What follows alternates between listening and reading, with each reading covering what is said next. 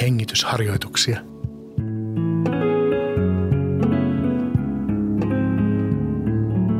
Hengellistä hyvinvointia ruuhkavuosiin. Lempeyttä arkeen.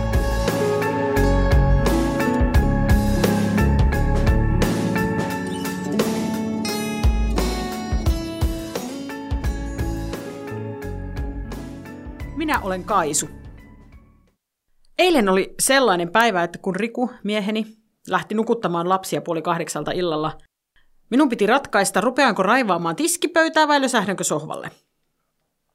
Koska te ette vielä tunne minua, niin veikkaatte tietysti, että ryhdyin raivaamaan. Mutta aamuksi ne tiskit jäivät. Tietenkin lösähdin sohvalle. Selasin aivottomasti somea siihen asti, kun Riku tuli. Söimme yhdessä iltapalaa ja katsoimme yhden jakson ranskalaista agenttisarjaa Areenasta. Iltarukouksen henkäisin ylöspäin unen rajamailla. Anna kaikkien nyt nukkua aamuun asti.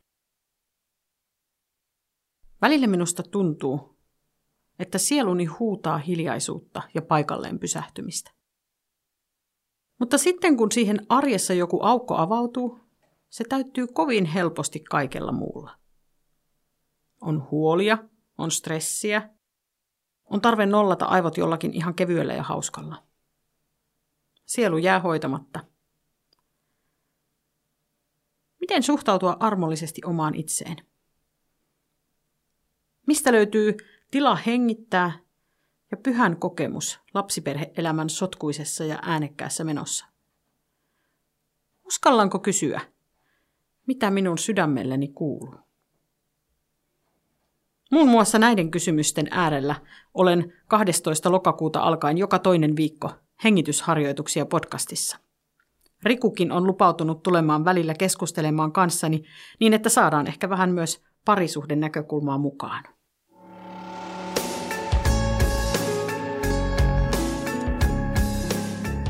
Hengitysharjoitusten kanssa vuorottelee joka toinen viikko seikkailemaan podcast, jossa Riku kertoilee raamatun kertomuksia lapsille ja aikuisillekin ja vinkkaa kivaa tekemistä automatkalle tai sadepäiviin. Tietoa molemmista podcasteista löydät osoitteesta www.pelastusarmeija.fi kautta Tampere. Valitse sivulta linkki podcasteihin.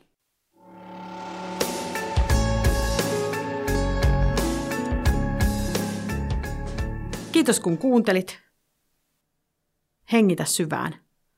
Sinua kannetaan. Tilaa podcast, kerro siitä ystävillisikin ja tarjoa itsellesi vähän lempeyttä arkeen.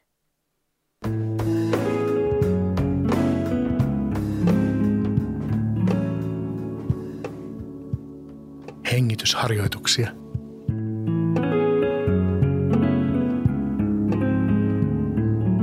Hengellistä hyvinvointia ruuhkavuosiin.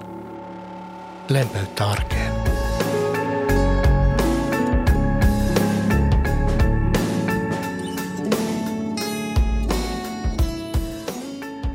Lempeyttä arkeen podcastit. www.pelastusarmeija.fi kautta Tampere.